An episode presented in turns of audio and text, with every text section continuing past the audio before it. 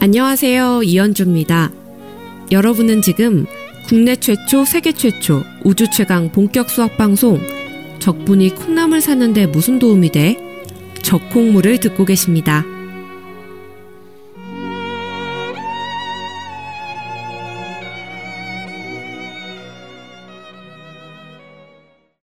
자, 오랜만에 그녀의 목소리 듣고 돌아오셨습니다. 네. 저희가 그 원래 아나쭈의 목소리의 브릿지는 진짜 오랜만인데 저희가 네이버에 오디오 클립을 네. 업로드하는 과정에서 그 저작권? 예, 저작권 문제가 네. 좀 발생해 가지고 저희 그 다른 분이 만들어 주신 저희 청취자분이 만들어 주신 브릿지를 불가피하게 지금 못 쓰고 있습니다. 그래서 당분간 저희가 아나주의 브릿지를 쓰고 그리고 저작권의 문제가 해결되면 예. 또 어. 근데 저작권 문제가 해결되려면 아예 이건 못 쓰겠네요. 해결 못 하죠? 아, 해결 못 하죠. 네. 그래서 그냥 기억 속에만 네. 그녀의 목소리를 아름다운 그녀의 목소리를 기억하도록 하겠습니다. 혹시 그 저작권자가 우리 방송을 듣고 있다면 아, 예. 가능하겠죠. 어, 허락해 줘라. 하지만 그럴 일은 없겠죠.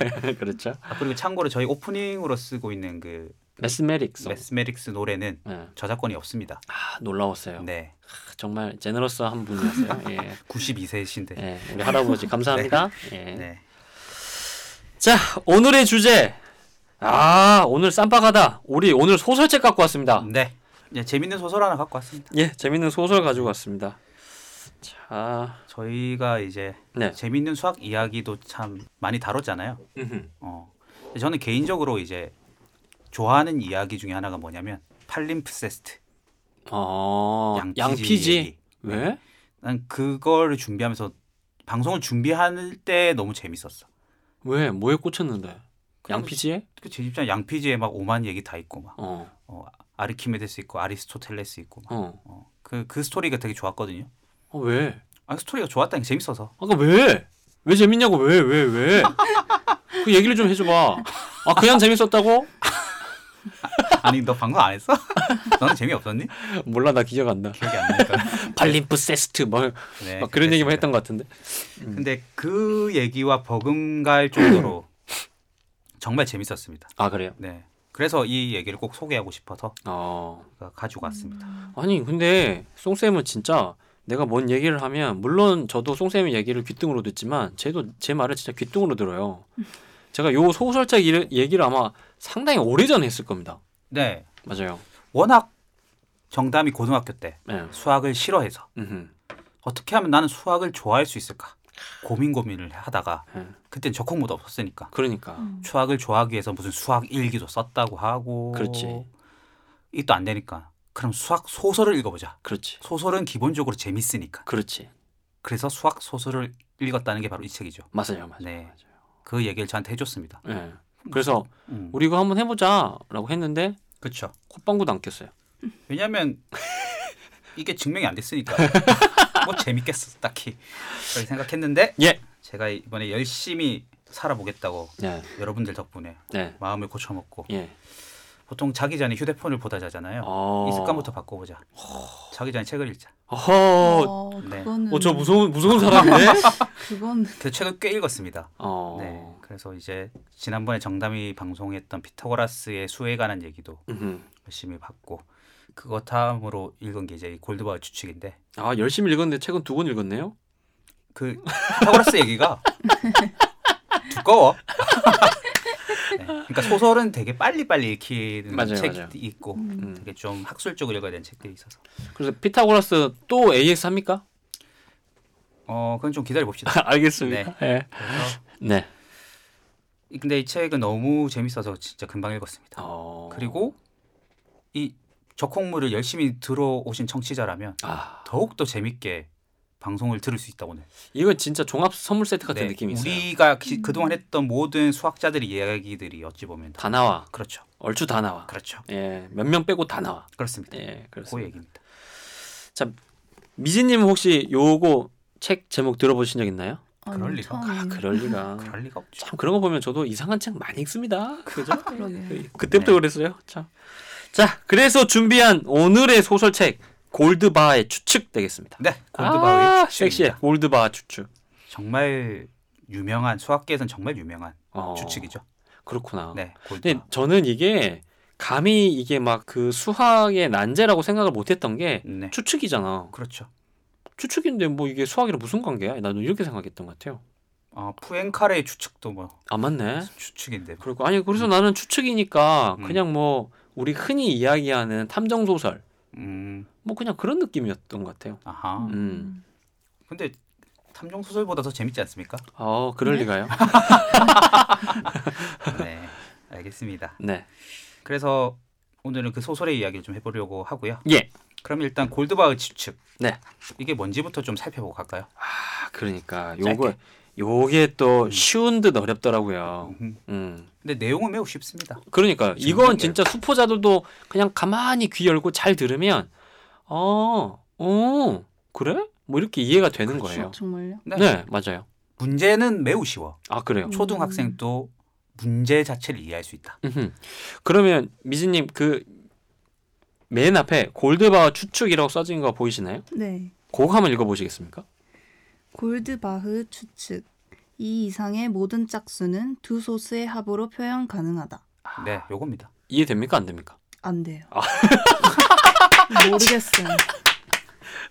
송쌤 네, 좀 더 예를 들어서 좀 설명해 주시죠. 일단 음. 짝수가 뭔지 알죠?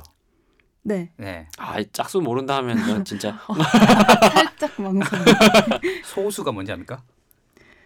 아 음. 헷갈려요. 어. 0.1, 0.2 이런 거 말고 소수 말고 일과 자기 아. 자신만으로 나눠지는. 네네네. 네, 소수에 뭐뭐가 있어요? 기억나요 혹시? 소수 3, 3, 음, 또 7. 7. 음, 대부분 홀수 아니에요? 오. 그렇죠. 이를 제외한 모든 소수가 그렇긴 하네. 홀수죠. 네. 어, 홀수는 네, 홀수죠. 그런 애죠. 어. 네. 일과 자기 자신만으로 나누어지는 수 음흠. 그것이 소수입니다. 예. 그럼 2 이상의 모든 짝수라고 했으니까 4부터 출발하는 거죠. 4, 음. 6, 8, 10, 12, 14 쭉쭉쭉 갑니다. 네. 이런 애들이 두 소수의 합으로 다 표현 가능하다는 겁니다. 어. 아. 그럼 일단 해봅시다. 4. 2 더하기 2, 그렇지. 음. 소수 두 개. 네. 그 다음에 6. 3 더하기 3, 그렇지. 음. 또 8. 3 더하기 5, 5. 10. 3 더하기 7. 그렇죠. 요런 식으로. 5 더하기 5도 되는 음. 거죠. 그렇죠. 네. 네. 그거 일단 보면 얼추 다 될 것 같아요. 근데 네. 이게 왜 난제예요? 모든 수에 대해서 다 되는지 증명이 아직 안 됐기 때문이죠. 이 보세요. 수학자들이 성격이 안 좋아요. 왜 모두 다 알려고 하시는 왜 굳이? 왜 굳이? 네.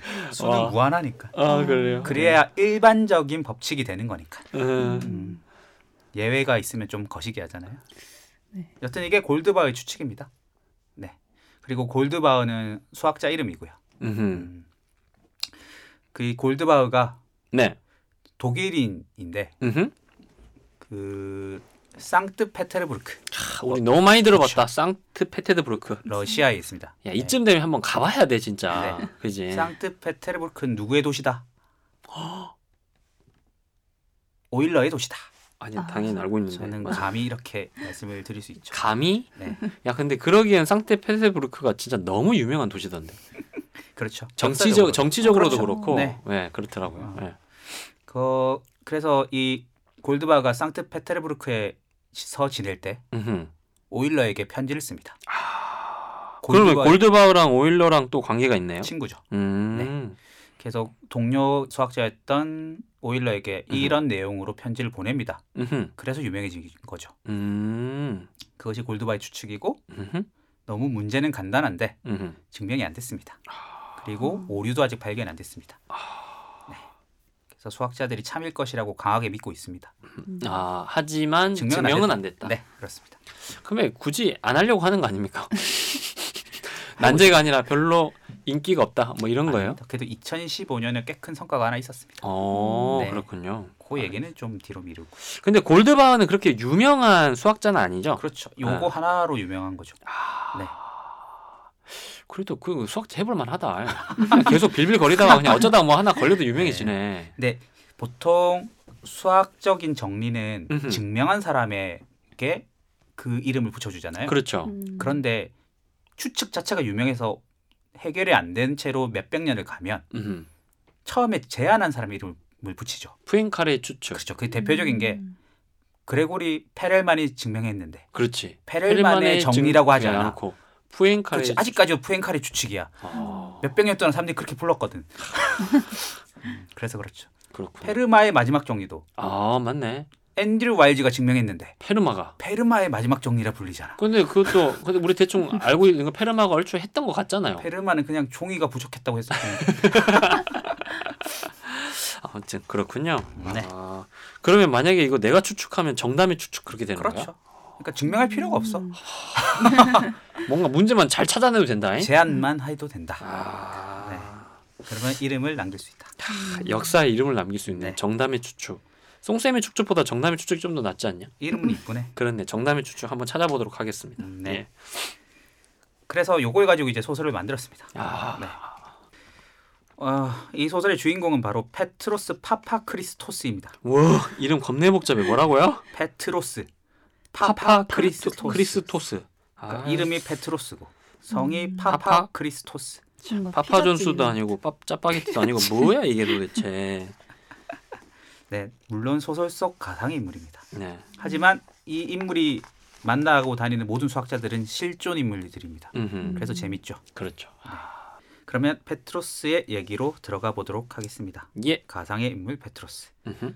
1895년 11월 그리스 아테네에서 태어납니다. 아, 왜 하필이면 또 아테네였을까? 그러게요. 그러니까 네. 또 상징적이죠. 그렇죠. 음흠. 고대 그리스. 그렇지. 네. 1895년님이라면 이제 수학계의 중심이 이제 독일로 이동해 어떤 뭐 그런 순간이라고 할 수 있겠습니다. 왜요? 가우스가 1800년대를 풍미했잖아요. 어허. 그리고 음. 가우스의 제자들이 그 뒤를 이어서 어. 리만, 힐베르트, 데데킨트 같은 아, 그들이 제자예요. 다 괴팅엔 출신이잖아요. 아, 네. 엄청난 분들입니다. 그렇구나. 네. 봐봐, 그러니까 스승이 좀 뛰어나니까 밑에 애들이 좀 음흠. 많이 발생되는 거 아니야? 저번에도 그런 얘기 했던 것 같은데. 그래서 저는 늘 궁금한 게 그 부분이에요. 1850년도 즈음으로 음, 도대체 무슨 일이 있었길래? 독일에는 무슨 일이 있었던 건가? 아, 이게 단순히 수학적으로도 엄청난 수학자들이 태어났지만 음, 뭐 괴테라든지 아 게테가 그때가? 그 시기 사람들이죠. 어. 네, 하여튼 그때 유명한 인물들이 엄청 많이 나왔습니다. 사상사적으로도 그때가 되게 중요한 시기긴 하네. 변곡점이네. 그러니까 저는 이제 교육을 하는 사람으로서 그때 독일이 교육적으로 뭔가 변혁이 있었지 않았을까라는 음, 믿음을 강하게 갖고 있습니다. 그게 이제 교육의 결과물이다. 아니 그 한두 명의 천재는 이제 유전자의 어떤 우연으로서 태어날 수 있겠지만 음, 한 지역에서 음, 한 독일이라는 한 나라에서 음. 이렇게 미친 듯한 학자들과 천재들이 마구마구 태어날 수 있었다면 이게 단순히 유전자 재조합의 우연이라고 믿는 것은 너무 나이브하지 않습니까? 그렇네요. 음. 네. 아 근데 진짜 역사를 너무 모르니까 뭐라고 얘기할 그 드립이 없다. 누가 누가 좀 아시면 좀 알려주십시오. 네, 좀 알려주세요. 네. 네. 네, 페트로스의 아버지는 사업가였습니다. 음흠, 그리고 페트로스는 삼형제 중 첫째였죠. 크, 장남이었네요. 네, 음, 어렸을 때부터 수학을 잘했습니다. 그랬겠지. 네, 뭐이 뻔한 얘기죠. 뻔한 얘기. 내가 아. 소설을 써도 뭐 이렇게 썼겠다. 그래. 뭐 심지어 그 수학적 재능도 거의 뭐 천재급이었겠지만. 그렇죠. 그렇지. 보통 무협지를 쓰면은 네. 별볼일 없던 애가 어떤 절벽에서 떨어져가지고 그렇지. 죽을 뻔에다가 80년 동안 이에 도닦은 어떤 할아버지 만나. 전설의 고수를 만나서 음, 어 할아버지가 막 그렇죠. 짠해가지고. 그렇죠 도와주고 막 막침 꽂아주고. 그렇죠. 막 알려주고 막 막. 그렇죠. 뭐 알려주고 막 그래. 응. 그뭐 되게 클리셰도 그렇죠. 음. 응. 그렇습니다. 페트로스의 첫 번째 선생님은 음. 페트로스의 재능을 알아보고 특별히 총회했습니다. 그리고 특별한 지도를 했죠. 음, 그래서 페트로스는 금방 동급생들의 수학 수준을 뛰어넘었습니다. 음흠. 뭐 여기까지도 예상 가능합니다. 아유 재미없어 빨리 넘어가. 음. 페트로스가 11살 때 음흠. 모든 자연수는 4개의 수를 제곱한 것의 합으로 나타낼 수 있다는 말을 듣게 됩니다. 페트로스가 네. 모든 자연수는 네 개의 수를 제곱한 곳의 합으로 나타낼 수 있다고? 네. 뭐 이렇게 복잡해? 그런 말을 듣자마자 음흠. 페트로스는 어떤 자연수든지 간에 음흠. 네 개의 자연수의 제곱의 합으로 표현 가능한 능력을 보여줍니다. 아 이게 두 개도 보이기 어려운데 네 개. 네. 예를 들어 예를 들어. 음. 페트로스야 99 어. 이러면 8제곱 더하기 5제곱 더하기 3제곱 더하기 1제곱입니다. 와우. 음. 이렇게 대답을 단 몇 초 만에 몇 초 만에. 해냈다는 거죠. 아하. 그래서 선생님이 그러면 290 이렇게 얘기하면 12제곱 더하기 9의 제곱 더하기 7의 제곱 더하기 4의 제곱. 이것을 뭐 계산기고 노트고 없이 그냥 머릿속으로 몇 초 만에 계산을 해버렸다는 거죠. 이게 실제로 가능한 사람들은 있습니다. 그러니까 있다고 하던데 음. 분명히 무슨 뭐라고 해야 되지 방법이 있을 텐데. 뇌를 한번 열어보고 싶죠. 아, 네. 참고로 오일러는 이제 두 자리수의 여섯 제곱까지 암전으로 그러니까. 했다는 이제 전설적인 얘기가 있죠. 네. 99의 여섯 제곱을 그냥 했다는 거죠. 와. 그러면 99 곱하기 99 곱하기 99 곱하기 99 곱하기 99 곱하기 그쵸. 99를 암산을 했다는 거예요. 아, 그렇죠. 어. 그렇습니다. 네. 그래서 이렇게 계산을 하면 선생님이 당연히 깜짝 놀랄 테니까 음흠. 물어볼 거 아닙니까? 그러니까. 이거 어떻게 했어? 그래. 하지만 페트로스는 마땅히 해줄 답이 없었다는 거죠. 왜? 난 천재니까. 재수 없어. 천재들 원래 그냥 어. 되는 거 아니야? 뭐 이런 거. 그러니까 그지? 그거 아니까 장금이한테 어떻게 이- 이 음식에서 홍시 맛을 느꼈느냐? 그랬더니 그냥 홍시 맛이 나서 홍시 맛이 났다고 어, 말씀드렸는데 왜 홍시 맛이 났냐고 물으신다면 저는 그냥 어. 홍시 맛이 나서 홍시 맛이 났다고 대답할 수밖에 없습니다. 에이씨, 뽕준다 먹어라. 때릴 수도 있다. 약간 이런 느낌이죠. 아, 알겠습니다. 예. 아이고. 그래서 이제 페트로스의 능력에 깜짝 놀란 선생님이 음. 페트로스의 아버지를 부릅니다.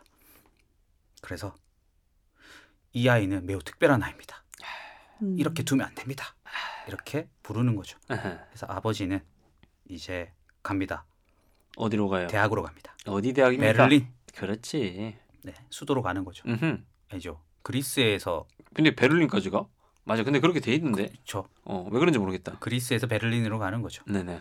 네, 그리스보다는 이제 독일이 조금 수학적으로 발전됐을 테니까요 그때쯤. 음흠. 네. 그래서 이제 교수가 페트루스에게 이것저것 물어보기 시작합니다. 얘가 음. 얼마나 똘똘한지. 그냥 뭐 동네에서 뭐 영재는 생각보다 많아요. 동네는 많잖아요. 음. 근데 이제 이제 이게 국가 단위를 뛰어넘고 이제 정말 유명하고 이름 있는 대학에서 이제 그 급으로 또 또 인정받기는 쉽지 않지 않습니까? 네. 영재로서. 예. 이제 그거 확인하러 가나 봅니다. 그렇죠. 그래서 이제 교수가 그 이런저런 문제를 실판에 내는데 음흠. 너무 어렵지 않게 다 풉니다. 아, 깜짝 놀래죠. 그렇죠. 음. 뭐 놀랬겠지. 그렇지. 어. 지금 이 페트로스라고 하는 인물이 어렸을 때 천재였고 그래서 뭐 이제 조기 교육 음. 받고 뭐 음. 대학 빨리 갔고 막 박사학위 받고 뭐 이런 게 그렇게 중요한 게 아니에요. 그럼 넘어갈까요? 그냥 넘어가 그냥 그랬겠지 그랬겠지 네. 안 그랬으면 소설 어떻게 썼겠어 그래 그래서 이제 대학 교수가 네 어, 당장 대학에 입학해. 어. 어, 입학해. 이 아이를 계속 학교에 냅두는 것은 음. 범죄에 해당한다. 아, 이렇게 표현을 했습니다. 송유군이요 실명을. 네. 네. 그래서 페트로스는 네. 이제 베를린에 있는 대학을 다니게 되는 거죠. 아야 바로 월반. 음. 근데 이게 날씨에 문제가 있지 않았을까 아테네 살다가 네. 이 베를린 가면 오씨 맨날 비 오고 막 축축하고 별로 안 좋았을 아 것 같은데 독일도 그래요? 그렇지 않을 텐데. 베를린이 음. 그럴 걸 아마 음. 그 베를린이 북부 쪽에 있는 거 아닌가 확실해? 몰라 어어 그래 넘어가 음. 네, 넘어갑시다. 예 네. 그런데 이제 집은 아테네고 네. 베를린에서 살아야 되는데 어. 그럼 어떻게 살아야 됩니까? 뭐 하숙하겠지. 하숙하거나 자취하거나 그치, 기숙사 기숙사 살거나 살거나. 그거 아닙니까? 그렇지. 셋 중에 하나 네. 아닙니까? 어, 페트로스는 천에 30. 반지야. 천에 15. 아, 너무 현실적. 하지만 아버지가 사업을 좀 했으니까 아, 돈 좀 있었네. 좀 있고 전세? 그리고 인맥도 좀 있다. 아, 아, 인맥도 좀 있다. 그렇구나. 역시 수학하려면 소설 속에서도 돈이 있어야 된다. 어쩔 수 없다. 야, 네. 눈물 난다 진짜. 그렇죠. 예. 그래서 이제 아버지가 동업하시던 분이 음. 마침 또 베를린에 계셨던 거예요. 아. 그래서 이제 페트로스를 이 집에 맡깁니다. 아. 음. 음. 그래서 넌 여기서 지내. 또 아무래도 미성년자니까 좀 자취시키기 거시기 하지 않습니까? 아, 그리고 애가 또 음. 어렸다. 그렇죠. 맞네. 그래서 이제 독일 베를린에서 머물게 되는데 예. 근데 문제는 독일어를 잘 할 줄 몰랐다는 것이 문제가 되겠죠. 아하, 음. 그러게 구텐 탁이 정도도 안 됐나 보네. 그렇죠. 그렇네. 그러니까 또 우리가 막상 영어를 배워서 미국을 가도 음. 또 영어 공부해야죠. 그렇죠. 해야죠. 네. 예, 맞아요. 영문과 미진님께서 해야 된다고 아, 맞네, 네, 맞네. 해야 돼요. 맞아요. 강력하게 얘기해. 그게 그게. 네. 그래서 이제 학기가 열리기 전에 음, 틈이 있지 않습니까? 그렇죠. 랭귀지 스쿨. 그렇죠. 우리 같으면 2월 이 그렇지. 정도죠. 그렇죠, 1월, 그렇죠, 2월. 그렇죠, 음. 이때 열심히 독일어를 공부를 하기 시작합니다. 그런데 또 마침 마침. 그 동업자분 딸 어. 이졸데라는 분이 계셨는데 이졸데. 야, 음. 짜 이졸데. 우리 너무 많이 들어봤다. 트리스탄과 이졸데. 진짜 너무 클리셰가 강해. 네. 소설이. 이 동업자분의 따님께서 네. 그러니까 하숙하는 집주인의 따님인 거지 어찌 보면 그렇죠. 네. 이 독일어 공부를 도와줍니다. 음. 하지만 그녀의 나이는 18살 얘 지금 페트로스 몇 살이죠? 7살 차인데. 아니 15살쯤 됐을 아. 겁니다. 네. 아, 딱 좋네. 아, 네. 맞네. 네. 그래서 이 젊은 남녀가 음. 이렇게 만나면 어떻게 됩니까? 독일어 공부만 하겠습니까? 그럴 순 없지. 그렇지. 네. 그래서 두 사람은 또 금방 사랑에 빠집니다. 그랬겠지. 네. 근데 여기서 보면 어떻게 사랑에 빠졌는지도 진짜 모호하다. 그냥 두루뭉실하게 퉁치고 넘어가. 중요한 게 아니거든. 아, 그러니까. 음. 아, 그러니까 소설로서는 좀 많이 그러니까 거시기에. 일반적인 소설에서는 이 부분의 묘사가 매우 자세하겠지만 그렇지. 이 책은 수학 소설이지 않습니까? 아, 속상하다. 아니 수학 책이 아니지 않습니까? 수학 소설이지 않습니까? 소설. 내가 만약 여기서 소설을 썼다면 네. 그렇지. 얘가 약간 사랑의 감정을 그렇지. 수학적으로 계산하는 씬을 무조건 넣었어. 에이? 난 무조건 넣었어. 계산이요? 그러니까 얘가 계산하는 거야. 헐. 그녀의 마음은 뭐 띠디디 뭐 수식에 넣어서 계산을 하는 거야. 아. 이 시- 아니 이 장면을 넣었어야 돼. 네, 보적이다. 왜 안 넣었을까? 아, 이게 내가 아직 쓸 게 있다. 또 연구를 많이 하셔야겠네요. 엄청 해야죠. 아, 뭐 연구를 합니까? 그냥 안 쓰면 되지. 네. 하여튼 그런 장면은 없다. 네. 하여튼 중요한 건 사랑에 빠졌다. 아, 어, 그리고 사랑에 빠진 두 남녀는 이제 자주 붙어 있으려고 하는 습성이 있습니다. 음흠. 하지만 이 둘은 붙어 있어도 별다른 오해를 받지 않을 수 있다. 왜? 독일어를 가르쳐 준다는 명분이 있었으니까. 음. 나 음, 좋네. 단둘이 있어야만 하는 명분이 충분히 있었다. 그리고 또 이때 독일이었으면 또 대저택 이런 데서 살지 않았겠습니까? 집안 곳곳을 이제 누비면서 사랑에 빠지게 되는 거죠. 미래를 즐깁니다. 하지만 즐거웠던 시절도 잠시 잠시. 그녀는 프러시아 포병대 출신의 젊은 중이에게 아, 시집을 가버리는 거죠. 그때 당시 군인이 짱이야. 아 그래요? 어, 약간 사부 같은 느낌이지. 그렇죠.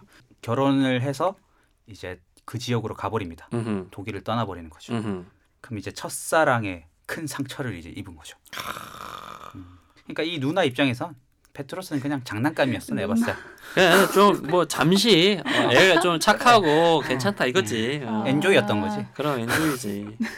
야 그리고 뭐 수학 천재가 또 뭐 얼마나 매력적이었겠니 공부만 했을 텐데 그 그렇지 애로 보였겠지. 애로 보였겠지, 애지 15 살인데. 뭐. 애랑 좀 놀아준 거. 아니 18살이 18살을 봐도 애야 에이, 15살이면 애지 애기 음. 보통 여자들이 이제 동년배 친구들 좀 어리게 보지 않습니까? 그렇죠. 어, 그렇답니다. 그렇지 네. 네. 근데 또 자기보다 연하면 음흠. 그냥 애기지 뭐. 음. 쭈쭈쭈쭈쭈 우르르 깎고.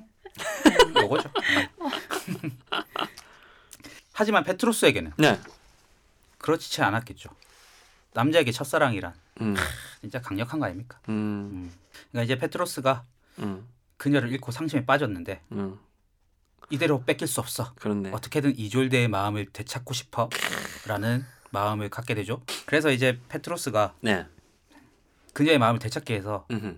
그녀와의 아름다웠던 추억을 이제 이렇게 막 이렇게 추억하다가 네네 그녀의 멘트가 하나 기억나는 거죠. 어떤 멘트요? 사실 내가 너에게 끌렸던 건 음. 네가 수학적으로 되게 뛰어난 천재라서 그랬던 아. 거야라고 하는 멘트를 그렇지 기억해냅니다. 그렇죠 그래서 그러면 그녀의 마음을 얻기 위해선 음. 나는 위대한 수학자가 되어야 되겠구나 라는 마음을 먹게 되는 거죠. 음. 아, 그러니까 위대한 철학자도 있고 위대한 사업가도 있고 위대한 정치가도 있는데 하필이면 왜 위대한 수학자였을까? 그녀가 그렇게 얘기했거든. 아. 내가 너에게 끌렸던 점은 그것 때문이야. 근데 뭐 잘못 들었던 거 아닐까? 신동 뭐 이런 이런 소리. 아무튼요. 예. 그리고 위대한 수학자가 되기 위해선 예. 세상에서 가장 어려운 수학 문제를 풀어야 된다 그렇지. 음. 음. 라는 생각에 도달하게 됩니다. 그러니까 너무나 심플한 생각이고 10대에서 할 수 있는 어 그리고 너무나 또 지당한 생각이긴 해요. 네. 그렇죠. 음. 귀엽네요. 네, 귀엽네. 귀엽다. 그래서 네. 교수님에게 물어보게 되는 거죠. 그렇죠. 교수님, 음흠. 세상에서 가장 어려운 수학 문제가 무엇입니까? 아. 세 가지를 얘기합니다. 뭐요? 근데 이 세 가지는 여러분들이 다 알고 있습니다. 네. 음흠. 페르마의 마지막 정리 그리고 리만 가설 마지막으로는 쉬워 보이지만 결코 얕잡아 볼 수 없는 골드바흐의 추측이라는 거야. 혹시 미진님은 요 세 가지 가설 정리 요거 다 들어본 적 있나요? 아니요. 아 그렇죠. 음. 잘 저는- 네. 모르신다고요? 그러면 저희 방송을 참조하시면 됩니다. 그렇죠. 네. 저희가 다 언급했던 내용들이죠. 네네네네. 이 세 개 중에 예. 페트로스는 골드바흐의 추측에 관심이 갔습니다. 어, 왜 그랬을까 하필이면? 왜냐하면 네. 이 골드바의 추측을 알기 전에 어. 페트로스는 이미 어렸을 때 여기에 대한 생각을 해본 적이 있거든요. 짝수가 두 소수합으로 표현 가능하다는 것을 음. 어린 시절에 만단위까지 한번 계산을 해본 적이 있었습니다. 아 심지어 네. 음. 만다니까지. 아씨. 어, 내가 이걸 알기도 전에 미리 해본 거네. 음. 그럼 만다니까지 했으니까 얼추 되겠지. 그쵸. 예. 그렇죠. 보통 뭐 이거 이거 얼마 안 걸리겠네. 그렇죠, 그렇죠. 음. 근데 이게 가장 어려운 3대 난제라고? 그렇죠. 이런 생각이었을 것 같네요. 하지만 나는 이걸 해결해야 그녀의 마음을 얻을 수 그렇지. 있다라는 결심을 하게 되는 거죠. 네. 음, 그녀가 다시 나를 찾아오고 무릎을 꿇고 막 애원하고 그렇습니다. 그래요. 그래서 이제 열심히 공부를 해야지 네. 하고 마음 먹고 이제 초스피드로 석박사 학위를 땁니다. 박사 논문을 따는 과정에서 이제 페트로스는 조그마한 성과를 음. 하나 얻게 되는데요. 네. 그것이 바로 파파 크리스토스의 아. 방식이라는 겁니다. 그렇구나. 이, 결국에 이제 자기 이름을 넣는 거구나. 그렇죠. 파파크리토스의 방식. 이게 이제 미분 방정식을 푸는 좀 새로운 방법이랍니다. 음, 어. 뭔지는 안 알려줬습니다 저자가. 그렇죠. 네. 지도 몰랐겠죠? 그건 뭐 소설인데 뭐. 그럼요. 예. 적당히 이름 붙이면 됩니다. 네. 송쌤의 방식. 네. 음. 그리고 박사학위를 받자마자 네. 어, 제 1차 세계 대전이 발발합니다. 1916년이네요. 그렇습니다. 음, 그래서 이제 유럽 전역이 전쟁의 소용돌이에 휘말립니다. 네. 안전한 곳으로 도망가야죠. 어허. 가장 안전한 곳은 스위스. 중립국. 그렇습니다. 네, 글로 가야 됩니다. 참 그래도 나름 이, 이 소설을 쓰기 위해서 전체적인 얼개는 좀 잘 만든 편이에요. 음, 음. 그렇죠. 역사적인 사실도 좀 넣고 음흠. 중립국인 스위스에서 3년간 정수론에 열심히 매진합니다. 네. 왜냐하면 나는 골드바의 추측을 증명해야 될 거니까. 근데 3년간 열심히 아니 바로 하면 되는데 왜 하필이면 정수론에 매진해요? 골드바의 추측이 정수론과 관련이 있는 거죠. 아, 음. 그게 결국에는 어떤 추측이든 난제든 그게 필요한 어떤 도구들, 학문. 수단들, 그렇죠. 뭐 그 배경들이 있는 거네. 일단 먼저 이루신 업적들을 다 공부를 해야죠. 음. 정수론은 이제 가우스가 열심히 잘 닦아놓은 게 있죠. 그리고 예. 정수론의 대가들을 이제 만나러 다니기 시작합니다. 정수론의 대가들 네. 누가 나옵니까? 케임브리지 대학에 네. 있는 하디와 리틀 우드와 같은 수학자들을 만나는 거죠. 리틀 우드? 이 두 수학자 기억 안 납니까? 정답. 리틀 우드는 작은 숲인데 얘는 어디서 나와요?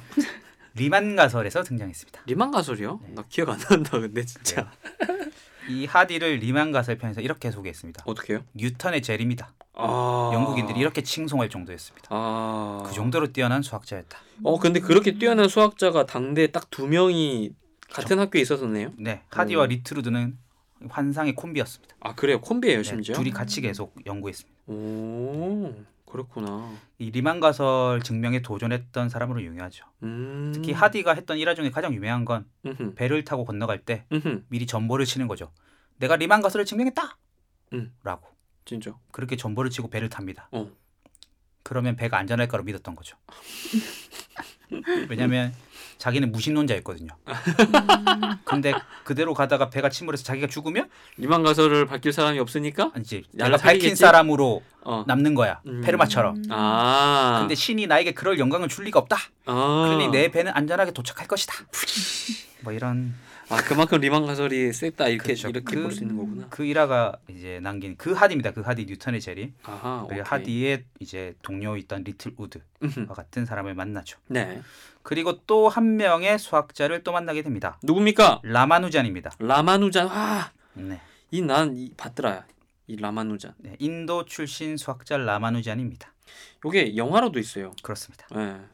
제- 저희 방송에서는 다루지 않았던 수학자죠. 그렇죠. 네. 어, 하디와 리트루드는 이미 훌륭한 반열에 오른 수학자였으나 페트로스보다는 조금 나이가 있으신 분들이라서 음흠. 연배가 있는 수학자들이라 막 음. 그렇게까지 신경이 쓰이진 않았습니다. 어. 좀 뛰어난 수- 이제 사람이라 하더라도 음흠. 한 세대를 먼저 간 사람은 좀 뭐 적고 가는 게 있지 않습니까? 그렇죠. 음. 예. 근데 나랑 나이가 비슷해 동년배. 친구야. 어허. 근데 나보다 좀 뛰어난 것 같아. 아. 그럼 약간 신경 쓰이지 않습니까? 약간이 아니지. 많이 신경 쓰니까. 그럼 많이 신경 쓰이지. 라마누잔이 페트로스에게 그런 존재였다는 거죠. 아하. 열등감을 느낄 정도로. 음.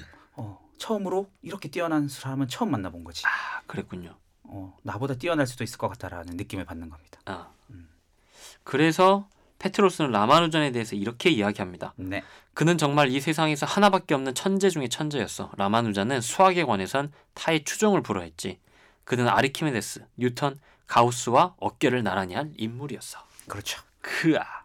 세계 3대 수학자와 어깨를 나란히 할 정도라고 평가할 정도였어요. 그러니까 자기가 그렇게 평가했다는 건 아 넘사벽이고 그렇지. 자기가 봤을 때 너무 센 거야. 그럼 그냥 나도 한 가닥 하는데 음. 아 요거는 비할 때 못한 거지. 주유가 제갈량을 만난 거지. 아 가슴 아프다. 네. 그렇죠. 근데 만나보면 알죠. 자기 그릇을 예, 인정할 수밖에 없습니다.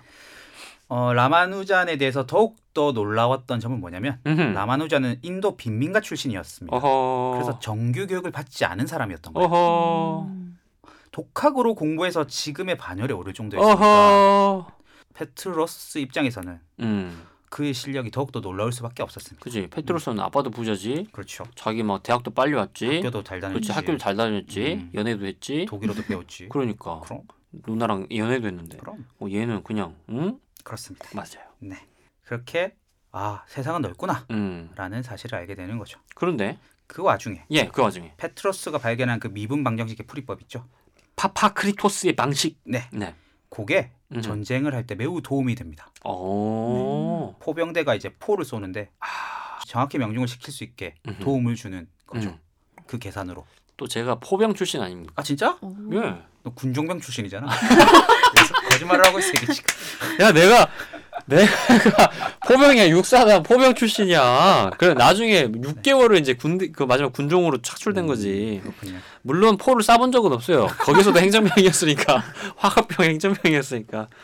아 그런데 요 분명히 요 그 계산하더라고 측지 음. 애들이. 음. 저희 고등학교 물리 선생님이 포병 출신이었는데 네. 너 물리 교육과 출신이라고 네. 늘 계산을 시켰답니다. 그러니까 뭐, 어. 진짜. 진짜 그래. 막 하나, 둘, 셋, 넷, 다, 막 얘네들은 그 숫자 세는 것도 달라요. 그쵸. 예. 음. 아무튼 그렇습니다. 그래서 이제 파파 크리스토스의 방식이 네. 명중시키는 이 계산을 할 때 어허.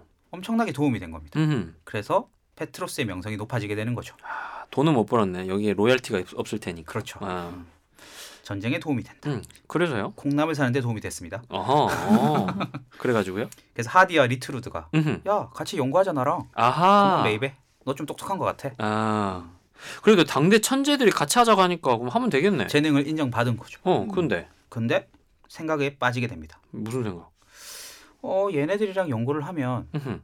엄청 연구 성과도 잘 나올 거야. 음. 그리고 이 두 분이 지금 리만 가설도 증명을 하고 있으니까 그렇지. 혹시 운이 좋으면 음. 나도 리만 가설을 증명한 사람의 한 명으로서 음. 당당하게 수학사의 이름을 올리는 거지. 음. 아싸. 땡큐 땡큐. 일 수도 있는데 어허.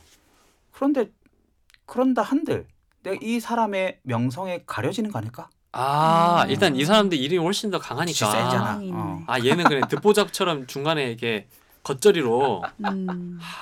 그치.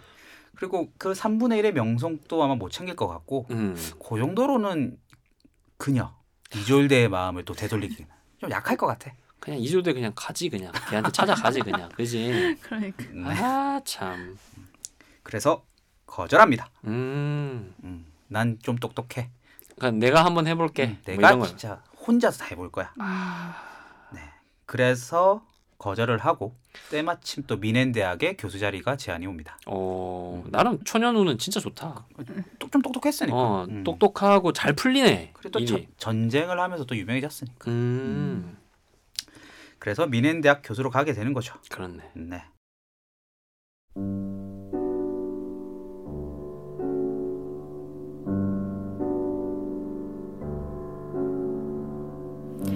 여러분은 지금 수포자들을 위한 트라우마 극복 심리치료 힐링 방송 적콩물을 듣고 계십니다.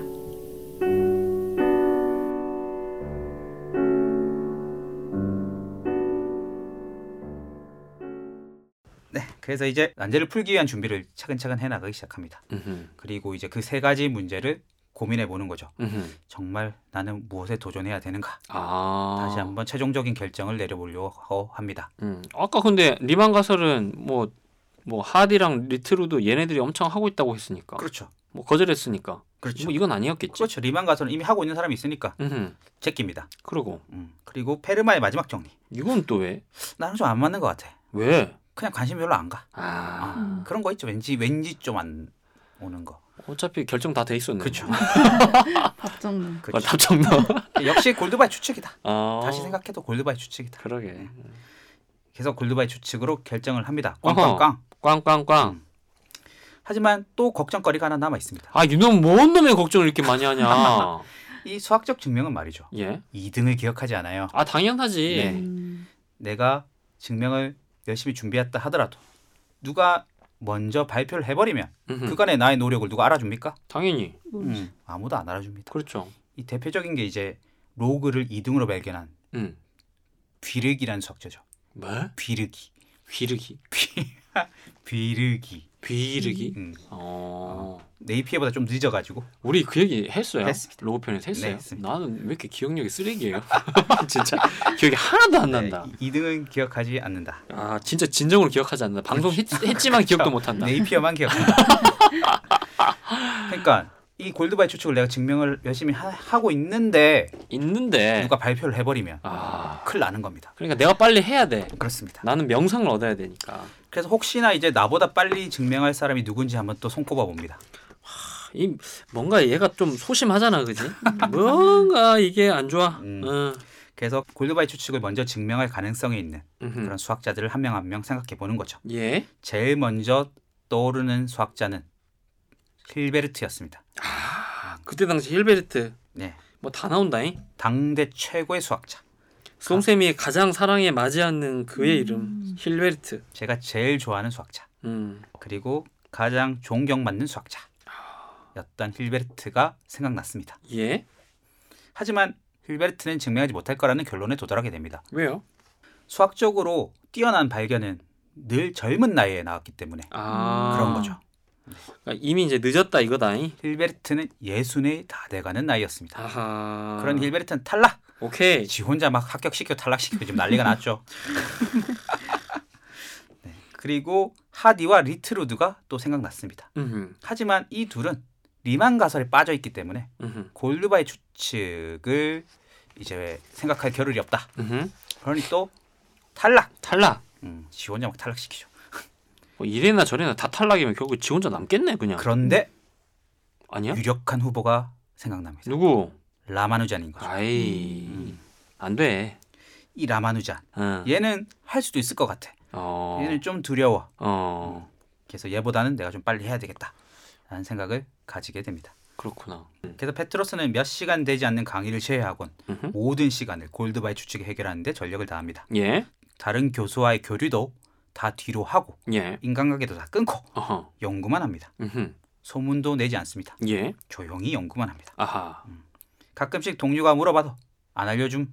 안 알려줌. 너 뭐하니 요즘 연구? 음. 뭐 그냥 뭐, 뭐 그냥 하고 있어. 뭐 이렇게 야. 음, 얼마무리는 거죠. 그러면서 집에 가서 연락이 공부하고. 아, 그렇습니다. 집에 가는 시... 아, 이러더라고 뭐라고요? 꼭 있다고. 아, 꼭 있어 이런 애들. 너 어제 공부 열심히 했어? 아니, 아, 미치겠어. 그래. 그러니까. 밤새 새고. 그 김태희가 빨리 공부하려고 학교에서 집까지 뛰어갔대잖아요. 어. 네.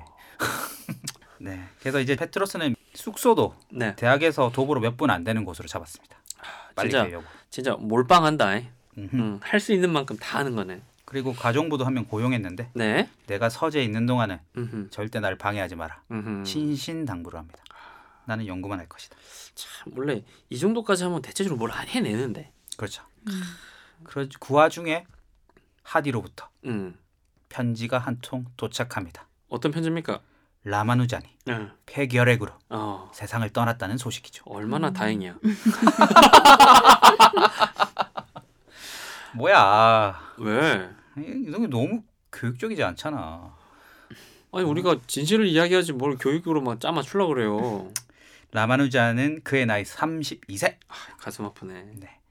어, 빈민가 출신이었기 때문에 음. 늘 이제 건강에 문제가 있었죠. 아. 어, 네. 그래서 그 슬픈 소식에 대한 페트로스 반응은 당혹스럽고 음. 괴로웠습니다. 아하. 하지만 최고의 천재가 더 이상 존재하지 않는다는 사실은 한편으로 기쁘기도 했습니다. 이게 음. 굉장히 이렇게 솔직하지 못한 태도예요. 뭐 앞에 당혹스럽고 괴로운 것이었다. 하지만 기쁘기도 했다. 아니지. 매우 기뻤다. 음, 먼저 하지만 기뻐요. 조금 당황스럽고 조금 괴로웠다겠지. 뭘 씨. 인간이라는 게 원래 그렇다. 아니다. 그렇지 않다. 예. 네. 그 소식을 듣고 예. 이제 페트로스는 더욱더 연구에 매진합니다. 어. 네. 그리고 엄청난 성과를 하나 이루게 되죠. 엄청난 성과. 네. 무슨 성과예요? 정수론에 대해서 음. 그 누구도 알아내지 못한 새로운 정리를 발견하게 됩니다. 어. 음, 내가 발견한 새로운 정리. 그러니까 아까 얘기했던 파파크리토스의 방식 말고 네, 또 뭔가를 발견했다. 그렇습니다. 어허. 네. 그래서 매우 기쁩니다. 기뻤겠죠. 당연히. 이것을 발견하면은 어허. 자기는 하디와 리틀 우드와 같은 세계적으로 명망 있는 수학자가 될 수 있을 거라고 아. 확신합니다. 그럼 낫네. 네. 고수로 따지면 그지? 낫다고. 낫다. 네. 그래서 매우 기뻤는데 기뻤는데? 이것을 발표를 하지 않기로 결정하죠. 왜? 왜냐하면 네. 이것을 공개해버리면 음.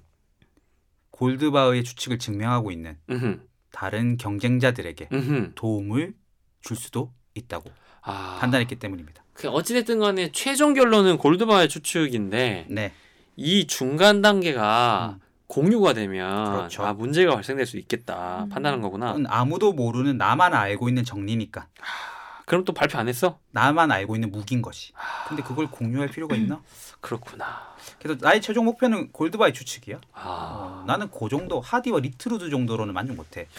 나의 경쟁자는 가우스 오일러다. 야, 아니 발표하고 하디 일단은 하나 해놓고 뭐 해도 괜찮을 것 같아. 이게 결국에 아끼다가 똥된 케이스구나. 그럼 경쟁자가 알아버리면 아. 안 되니까. 그렇구나.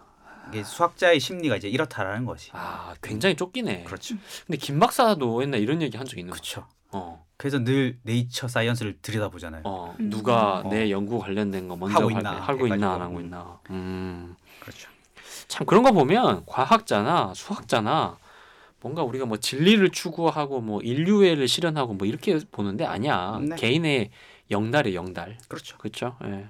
다 똑같네 어, 몇 해 뒤에 페트로스는 또 다른 정리를 발견합니다. 네네 하지만 이것도 발표하지 않습니다. 당연하지 네, 같은 이유죠. 그렇겠죠 네, 그렇게 골드바의 추측을 향해 달려가고 있는데 음흠. 얘도 어느덧 서른이 됐습니다. 아 이제 더 이상 젊은 나이가 아닌 거야. 와. 스스로 생각해 스물아홉 서른 아홉 수 아니 스스로도 생각하기에 아하. 힐베르트는 늙어서 못한다고 생각했잖아. 아까 증명을. 40이었잖아 40 이제 10년 남은 거야 뭐가 40이야? 아까 40줄 아니었어 힐베이트가 힐베 60줄이야. 네. 아 60줄 그때 당시 60줄이야 그래서 증명을 못한다고 생각했습니다. 어. 음흠. 근데 이제 본인 또 점점 중년의 나이로 향해가고 있는 거야. 어. 음. 젊었을 때 뭔가를 발견해야 되는데 음흠. 나도 이제 더 이상 젊다고 얘기하기가 애매해지는 순간이 다가오고 있는 거죠. 아, 당연히 초조하지 그럼 이제. 초조해집니다, 이제. 아 어. 시간 이미 많이 썼다. 잉 음. 예. 근데 그 와중에 가족들이 찾아옵니다. 아우 짜증나. 몇 해 동안 얘가 처박혀가지고 어. 집에 안 오는 거야. 아. 아. 테네에서 그러니까. 미네까지 가족들이 찾아오는 야 거야. 이번 설날엔 좀 내려와라. 뭐 이런 거지. 왜 가? 아니 갈비 좀 사들고 내려와. 바빠. 아 자식. 딱 지금 골드바의 추측을 증명해야 되는데 너 결혼 언제 할래? 네. 결혼 같은 소리 하고 있는 아, 이졸대가 있는데 그래서 가족들이 직접 찾아와요. 예. 근데 그게 너무 싫어. 아 싫어. 부모님과 남동생들이 음흠. 전부 방해물처럼 느껴집니다. 1분 1초가 너무 아깝습니다. 그 가족들과 보내는 시간이 지속될수록 어허. 수학적 자살을 하는 것 같은 느낌을 받았습니다. 아이고야. 너무 오반다. 네. 음흠. 그렇게 가족들은 떠나고 음흠. 페트로스는 강박이 더 심해집니다. 음흠. 시간에 대한 강박이 심해져서 잠드는 것이 어려워졌습니다. 아, 우린 알고 있어요. 이쯤 되면 장애가 생기죠. 음. 그렇죠. 수면제를 먹고 예. 몸도 안 좋아집니다. 수면 장애 이제 우울증 생기기 음. 시작하죠. 예. 그러다가 꿈을 꾸게 됩니다. 무슨 꿈입니까? 꿈에 네. 어떤 두 사람이 어. 왕관을 들고 나와서 어허. 자신에게 씌워줍니다. 아, 이제 미쳐간다. 근데 그 두 사람이 어허. 한 명은 골드바흐고 한 명은 오일런 거지. 야, 우리가 이런 꿈 꾸겠니? 얘만 이런 꿈 꾸지? 아, 이제 이게 이제 수학병이 든 거예요. 이제 그러니까- 중증이 되는 거죠. 골드바의 추측을 세상에 알린 이 두 사람이 음흠. 나에게 왕관을 씌워주는 꿈을 야, 꾸는 이 거야. 뭐 너무 상서로운 꿈이다. 그렇지. 아하. 나는 할 수 있다. 아하. 계시다. 이게 그 융으로 따지자면 이 무음식 얘기도 나오고 이제 꿈 얘기도 나오는 건데. 하루 종일 요것만 하고 있으니까 요런 꿈을 꾸는 겁니다. 아, 희한하다. 네. 그래서 기쁩니다. 음. 그리고 더 자신감을 얻게 되죠.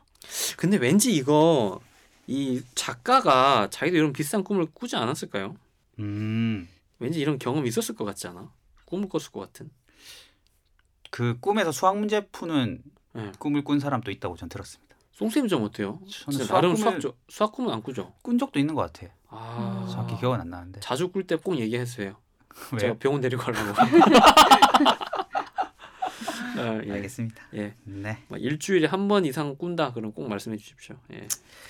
네, 그렇게 이제 정신적으로 수면제도 복용하고 이러니까 네. 뭐 몸도 안 좋아지겠죠. 그래서 아하. 위장병을 얻게 됩니다. 음. 보통 몸이 아프면 싫어야 되는데 어. 기뻐요. 왜요? 아, 이걸로 휴직하면 되겠다. 허허. 강의도 안 할 수 있다. 어. 어허. 네, 그래서 이 위장병을 핑계 삼아 네. 2년간의 휴직을 하게 됩니다. 음. 그리고 아무도 모르는 곳으로 가죠. 어디로요? 오스트리아로. 아이고야. 진짜 나를 방해할 사람이 없는 곳. 나를 아무도 안 알아보는 곳. 지나가다 인사도 안 해도 되는 곳. 그런 곳으로 갑니다. 그리고 2년이 지나고 돌아올 때 나는 골드바의 추측을 증명해서 돌아올 것이다. 야. 왜? 왕관까지 내가 받았잖아. 아하. 확신을 가지고 가죠. 그렇구나. 그리고 페트로스는 오스트리아 한 커피숍에 들어가서 커피를 사러 들어가는데 예. 마을 사람들이 거기서 체스를 두고 있는 것을 봅니다. 음. 그래서 그냥 이게 뭐 하나 싶어서 들여다보는데 네. 그만 체스에 흠뻑 빠지게 됩니다. 헐. 갑자기 갑자기. 뜬금없이. 그리고 체스를 한 판 두는데 네. 집니다. 어허. 음. 내가 명색이 좀 수학 천재인데 그렇지. 체스를 졌다는 게 이 용납이 머리 쓰는 됩니까? 걸로는 내가 지금. 그치. 어. 어. 그것도 뭐 하디나 리트로드한테 진 것도 아니에요. 그렇지. 그냥 자존심 동네 아저씨한테 진 거. 어허. 그래서 빡치죠. 그래가지고 체스 책을 마구 사서 읽습니다. 혹시 꾼들이 밑장 빼기 한 거 아닙니까? 네. 그렇게 이제 신선놀음의 도끼자루 성인지 모른다고 네. 그렇게 체스 책을 읽고 음흠. 한 판씩 이겨 나가면서 네. 체스의 최고수가 될 무렵 으흠. 2년이 지나버립니다. 어허. 음. 이제 뭐 끝났다 봐야죠. 네. 하지만 놀랍게도 네. 체스의 고수가 된과 동시에 예. 건강도 좋아집니다. 어허. 수면제도 끊은, 끊었네요. 그냥 역시 볼리바 추측만 안 하면 되잖아. 그죠? 하지만 이 금이 환영을 못하게 되지 않았습니까? 음. 아. 2년간 난 뭐 한 거야? 또 이제 싸우게 되죠. 악마와 천사가. 아. 그래서 자신이 발견한 그 두 가지 정리를 예. 발표하기로 마음을 먹습니다. 아 그래도 그 정도면은 또 소기의 성과고 그치. 좀 이름도 있을 수 어. 있으니까. 약간 한 발 발을 뺀 거지. 아. 그렇지. 아 좀 많이 약해졌다 이거야. 아 오케이. 그리고 2년 동안 나 논 게 아니야. 그럼 체스만 둔 게 아니라는 어떤 자기 합리화 같은 것도 있겠죠. 음. 그렇지. 음. 그래서 그 논문을 발표를 하고 네. 하기 전에 음흠. 하디와 리트루드에게 먼저 편지를 보냅니다. 어허. 일단 내가 유명해지려면 어허. 가장 유명한 사람의 이제 입을 타야 되죠. 그죠. 아 역시 너는 음, 인플루언서, 음. 그렇지. 인플. 인플루언서에게 음. 자신의 논문을 보내죠. 음. 이 명분은 그거였습니다. 음흠. 아. 오류가 있는지 좀 봐줄래요? 였지만 어허. 속마음은 그게 아니었죠. 어허. 빨리 내 논문 짱이라고 얘기해줘. 아. 네 입으로 얘기해줘. 어허. 그래야 내가 빨리 유명해져. 어허. 근데 예상과 달리 하디와 리트루드의 반응은 좀 시덥답습니다. 왜 그랬을까요? 야, 이거 2년 전에 누가 벌써 발표했어. 헐. 라는 소식을 듣게 되는 거죠.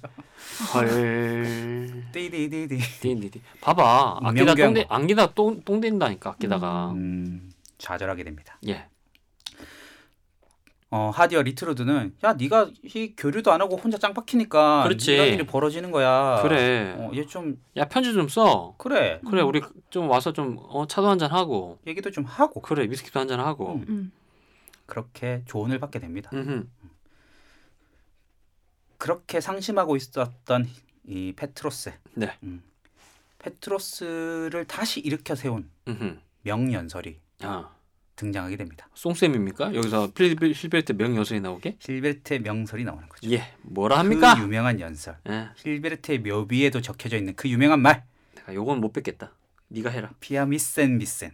비아 베르덴 비센. 뭔 소리야? We must know. We will know. 뭔 소리 뭔 소리냐고 영문과 음. 무슨 뜻인가요? We must know. We 음. will know. 반드시 알아야 된다. 그렇죠. 아, 알게 될 것이다. 그렇죠. 그 얘기입니다. 아, 네. 모든 수학적인 문제는 네. 반드시 해결되어야만 하고 음흠. 우리는 곧 알게 될 것이다라는 그 당대 최고의 지성을 가진 힐베르트가 아하. 강력하게 얘기를 한 거죠. 진짜 예언자적 입장이다. 음. 거의. 그래 골드바의 추측은 증명될 수밖에 없어. 내가 그 두 개의 정리는 그래. 이제 놓쳤지만 그렇지. 음, 요거는 골드바의 추측은 나의 몫이야. 그렇게 다시 확신을 가지고 네. 그리고 하디의 조언을 이제 받아들여서 음흠. 영국으로 갑니다. 어, 이번에 또 영국으로 갑니까? 그 두 음. 사람과 함께 연구를 하는 거죠. 아, 그럼 옥스포드로 가는 거네? 캠브리지로 음. 갑니다. 아, 캠브리지인가요? 네. 오케이. 그래서 하디와 리트루드의 조언을 받으면서 이제 음흠. 증명을 하는 거죠. 예. 그리고 페트로스는 수학의 어떤 첨단 기술을 다 동원해도 증명을 못하니까 방식을 바꿉니다. 음흠. 매우 초보적인 방식으로. 음흠. 이건 초등학생도 할 수 있는 뭔가 조약돌 놓는 방식으로 바꾸죠. 그러니까 되게 직관적이지만 또 간단한 거. 혹시 가능해 있지 않을까? 네. 이런 식으로. 그러니까 이제 자연수를 소인수분해 해가지고 음흠. 가로 길이 세로 길이 이렇게 돌멩이를 놓습니다. 음흠. 그 초등학생에서 할 수 있는 이제 그런 방식으로 돌멩이를 놓고 있으니까 음. 하디가 한 소리를 한- 합니다. 아 진짜 그 방법을 했다고. 네, 어. 도전을 하는 거죠. 어허. 초보적인 방식과 유치한 방식은 차이가 있어 이 친구야. 천하의 난제가 이런 방식으로 풀리겠나? 허허. 하지만 페트로스는 하디가 그저 나이가 먹어서 신경질이 늘었을 뿐이라고 여겼습니다. 음흠. 음, 그렇게 이제 어려운 방식에서 더 쉬운 방식, 초보적인 방식으로 이제 바꾼 거죠. 음. 근데 이쯤 되면 뭔가 느낌이 쎄하다. 그렇습니까? 이제 감이 좀 떨어지는 거지 얘가. 이제 서른이 넘고 그렇지. 음. 마흔이 다 돼가는 나이가 어, 되니까 어, 가슴 아프다. 그 와중에 그 와중에 한 젊은 학생이 페트로스의 연구실을 찾아오게 됩니다. 누굽니까? 대화체로 가볼까요? 그럴까요? 파파크리토스 교수님 계십니까? 이렇게 불쑥 찾아온 걸 용서해 주십시오. 하지만 교수님의 도움이 절실하기에 신뢰를 무릅쓰고 찾아왔습니다. 무슨 일인데 내 도움이 필요하다는 건가? 독일어로 된 논문을 번역하는 일입니다. 물론 수학 논문입니다. 논문을 정확하게 번역해야 되는데 마땅히 도움을 청할 사람이 없었습니다. 그런데 독일에서 오신 교수님이 계시다고 들어서 이렇게 찾아왔네요. 그게 뭐 어떤 논문이길래 그러나? 형식 논리학에 관한 논문입니다. 수학의 기초죠. 그래? 근데 자네 이름이 뭐라고 했지? 뚜둥. 저는 앨런 투링이라고 합니다. 앨런 튜링? 아, 네. 앨런 투링이 기억이 잘 안 나신다고요? 이미테이션 게임은 기억나시나요? 예. 그부터 한번 찾아보시죠. 참이 소설가가 네. 참 수학자들 잘 녹여냈어. 그러니까 다 다 갖다 붙였어요. 여기서 그죠? 튜링을 등장시킨단 말이야. 그러니까요. 예. 네. 게다가 요런 또 멘트를 치네요. 아직 학부생입니다. 음. 계속 가보겠습니다. 예. 그래 알겠네. 아 보자. 음. 이 논문의 제목을 번역하면 이렇게 되겠군. 수학 체계에서 형식적으로 결정 불가능한 명제에 대해가 되겠어. 음, 이 논문의 저자 이름은 보자. 처음 듣는 사람인데 크루트 괴델? 설마 이 논문에 대해 처음 들어보시는 건 아니시죠? 나는 정수론만 연구하고 있고 다른 분야는 전혀 관심이 없어. 하지만 괴델의 정리는 모든 수학자들이 관심을 가질 만한 내용입니다. 특히 정수론자라면 더욱 흥미를 가져야 되는 내용이라고 생각합니다만. 그? 도대체 괴델이라는 사람이 무엇을 증명했기에 이렇게 호들갑인가? 수학의 완전성에 관한 내용을 해결했기 때문입니다. 아, 그래? 훌륭하구만. 그런데 수학이 완전하다는 사실은 너무 뻔한 결론 아닌가? 수학이 완전하다는 결론, 힐베르트가 이미 다 얘기했잖아. 다 증명될 거라고. 그게 뭐 색다른 거라고 이렇게 호들갑을 떠나. 아닙니다, 교수님. 괴델은 완전성을 증명한 게 아닙니다. 튜링군, 대체 무슨 말을 하는 건가? 그가 완전성에 관한 문제를 해결했다고 하지 않았나? 아니요. 힐베르트와 러셀을 포함한 모든 사람들의 기대와는 달리 괴델은 수학 이론이 완전하지 않다는 걸 증명해 보였습니다. 뭐? 그게 무슨 소리지? 아니, 그러니까 수학의 공리 체계 안에선 반드시 증명 불가능한 명제가 포함되어 있다는 말입니다. 그러니까 증명이 불가능한 명제가 있다는 걸 증명한 거라고요. 그곳은 거짓이 명제인 경우에나 그렇겠지. 아니에요. 참인 명제라도 증명이 불가능하신 것이 있다는 얘기입니다. 말도 안 돼. 그거 있을 수 없는 일이야. 뒷목 잡고 쓰러집니까? 어. 고혈압.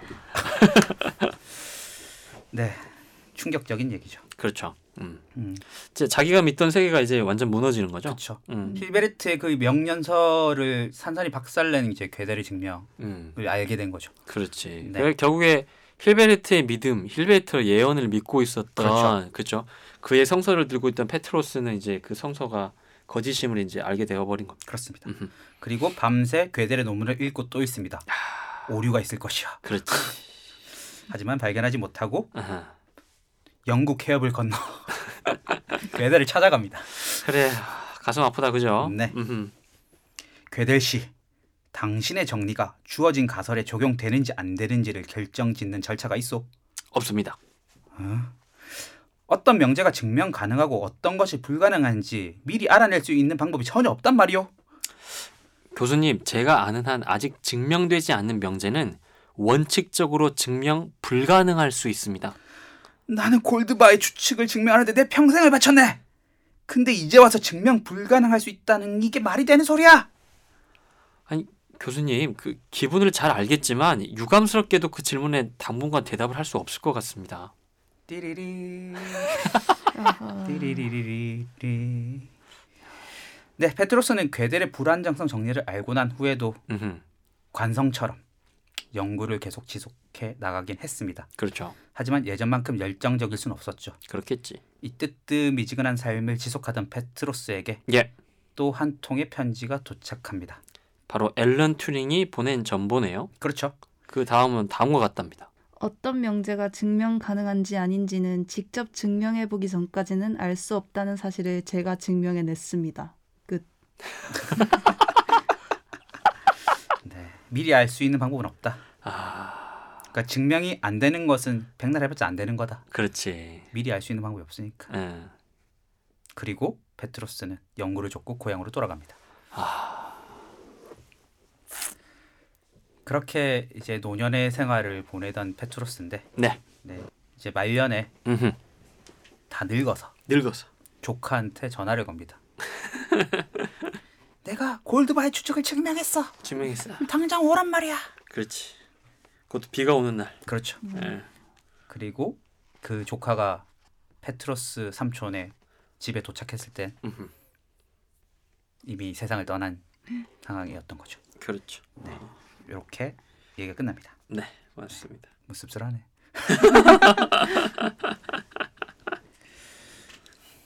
그래서 저는 이 소설 다 읽고 음, 이건 골드바이 추측에 관한 소설이 아니구나. 괴델의 불안전성 정리를 소설로 만든 거구나. 네. 그래서 이제 괴델의 불안전성 정리가 음. 수학자들에게 어떤 좌절을 주었는지를 음. 너무 잘 살린 책이지 않나 싶습니다. 음, 아, 저는 이제 실은 반대로 이 소설을 읽으면서 역시나 우리가 수학이라고 하는 걸 생각할 때 그리고 수학자를 생각할 때 너무나 로봇 같고 감정이 배제된 채 다른 세상 사람들 같은 이야기로 생각했다면 실제로 이들도 인간의 고뇌가 있고 음흠. 불안이 있고 음, 그리고 어떤 성취에 대한 욕망이 있고 그렇지. 예, 그런 것들을 좀 잘 살린 부분이 아니었나 음. 예. 그러니까 결국 수학도 사람이 하는 음. 거구나라고 하는 이야기를 좀 진하게 전달할 수 있지 않았을까라는 그렇죠. 생각이 들었어요. 그리고 2등은 기억하지 않는다는 이 냉혹한 현실에서의 심리적 압박. 그럼 3등 어떻게? 뭐 더 없는 거지. 가슴 아파요. 네. 예. 그러니까 그간의 어떤 노력들이 아무것도 아닌 것이 된다라는 거. 음, 음. 음. 그게 이제 매우 힘들다. 그렇지. 네. 라는 거죠. 그래서 저희 조공무는 수포자들과 함께 맨 밑바닥부터 음. 나고자 없이 모두 다 같이 수학의 즐거움을 조금 이해할 수 있는 데까지 모셔다 드리는 게 저희 목적이라고 할 수 있을 것 같습니다. 음. 이제 골드바이 추측에 관한 내용을 좀 자세하게 정리를 했는데요. 예. 요건 AS 시간에 네. 따로 좀 해보도록 하겠습니다. 알겠습니다. 네. 아, 자. 후원해 주신 분들 소개하겠습니다. 네. 정재봉, 설거지, 호드, 호드. 복도라빠, 아, 맞다. 솔라고, 응? 라라디, 라라디, 신재호, 신재호, 이인숙 이인숙. 여기까지입니다. 아 여기까지입니까? 예. 아 마치기 전에 미진님의 소감을 듣고 아 오늘 방송 마쳐보겠습니다.